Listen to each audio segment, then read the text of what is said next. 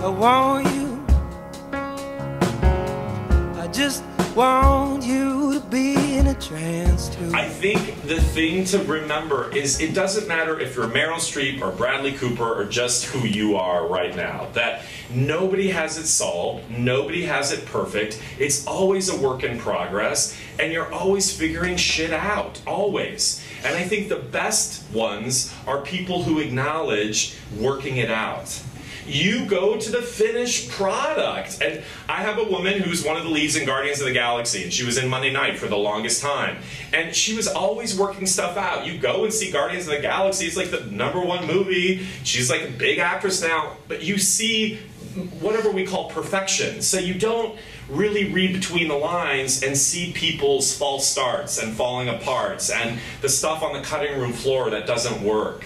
So we are only responsible for being as truthful and honest as we can be. But I think the biggest mistake in culture nowadays, especially with the social mediaing of our entire lives, is you compare your life, which looks like to everybody's like photoshopped life and it's bogus and you're gonna lose you're gonna like be stuck in a depressive you know Instagramming holes because you're comparing yourself to something that isn't real. So I think the thing I appreciate that, just like my thing about you know working and and realizing like even though I teach it, being in it in a different way is also you can't see where you get stuck. You can't see your own blind spots. So you have to have a facilitator or a director or a teacher or a friend or a lover or whoever it is that's helping you see what if you thought about it this way? And that's all we're doing. Whatever whatever jobs you do or whatever artistic pursuits you have in the world, you always have to have somebody who's kind of helping you see the things that you can't see.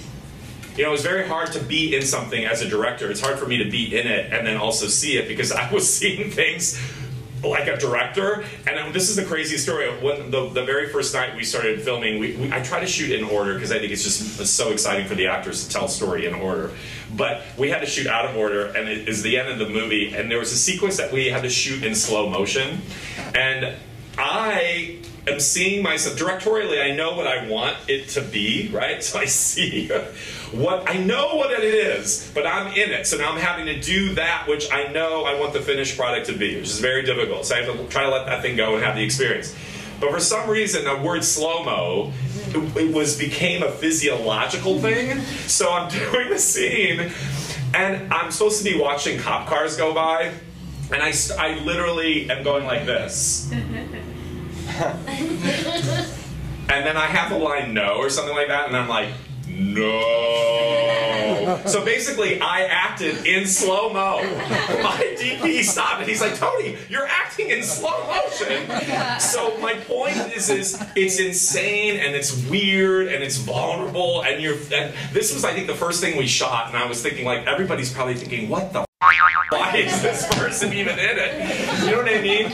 And I, I just want to end with this. Listen, you guys, you have to take risks obviously it's what the work is about, but life itself. You have to take risks knowing that the possibility might also mean it's not going to work out.